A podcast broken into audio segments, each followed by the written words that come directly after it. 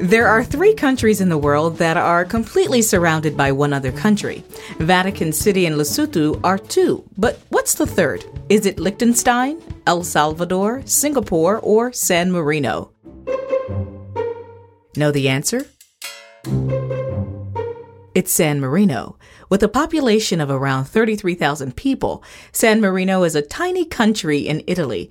In 1797, when Napoleon invaded Italy, he respected the independence of San Marino and even offered to extend its territory. To this day, it remains an independent microstate. Murray, San Marino is one of the wealthiest countries in the world. Tell us more about this tiny country in Europe. Tamika, there's an old saying that geography is destiny, and that might be the reason that tiny San Marino, the smallest country in Europe except for Vatican City and Monaco, is one of the oldest independent republics in the entire world. So, how does geography play into it? Well, if you and I were lucky enough to get to northern Italy, we'd be able to see San Marino from miles away because of its mainland feature, the mountains, mm. especially Mount Titano. So it was easy to defend, and even Napoleon, who, by the way, is sometimes credited with that phrase, geography is destiny, mm-hmm. even he respected San Marino's independence and long democratic tradition, and he left it alone. Wait, long democratic tradition? How long? Nearly 600 years, Tamika, and I love its name, the most serene republic of San Marino.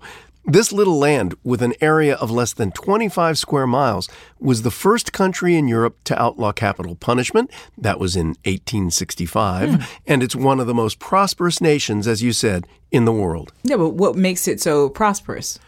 Industry, crafts, banking, tourism, some agriculture. But you know, Tamika, with a population of about 33,000, you're almost guaranteed a job. Mm. The people are mostly native Sammarinese, as they're called. Mm-hmm. There's universal health care, and if you can't find a job in the private sector, the government will try to find you one. How progressive. Now, you mentioned tourism. What is there to do?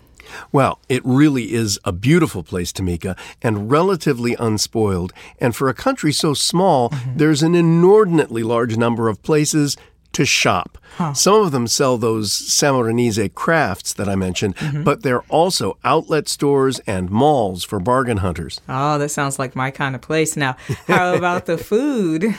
very simple, very delicious, with lots of local and regional ingredients. Some of the specialties are a bean and bacon soup, mm. rabbit stew, and torta Tre Monti, a chocolate and hazelnut layer cake. Ooh. And there's something called tilus, a truffle infused after dinner liqueur. Ooh, all that sounds good. But I gotta tell you, one of the most significant cultural features of San Marino. And that is?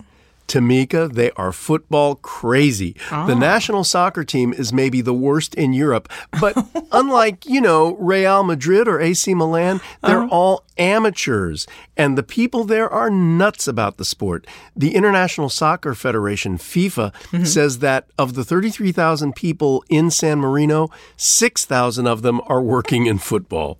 Well, there's a lot of national pride. We can say that. Thanks for that, Murray. That's it for now. I'm Tamika Smith. And I'm Murray Horwitz. We're Ask QOTD on Twitter and Facebook.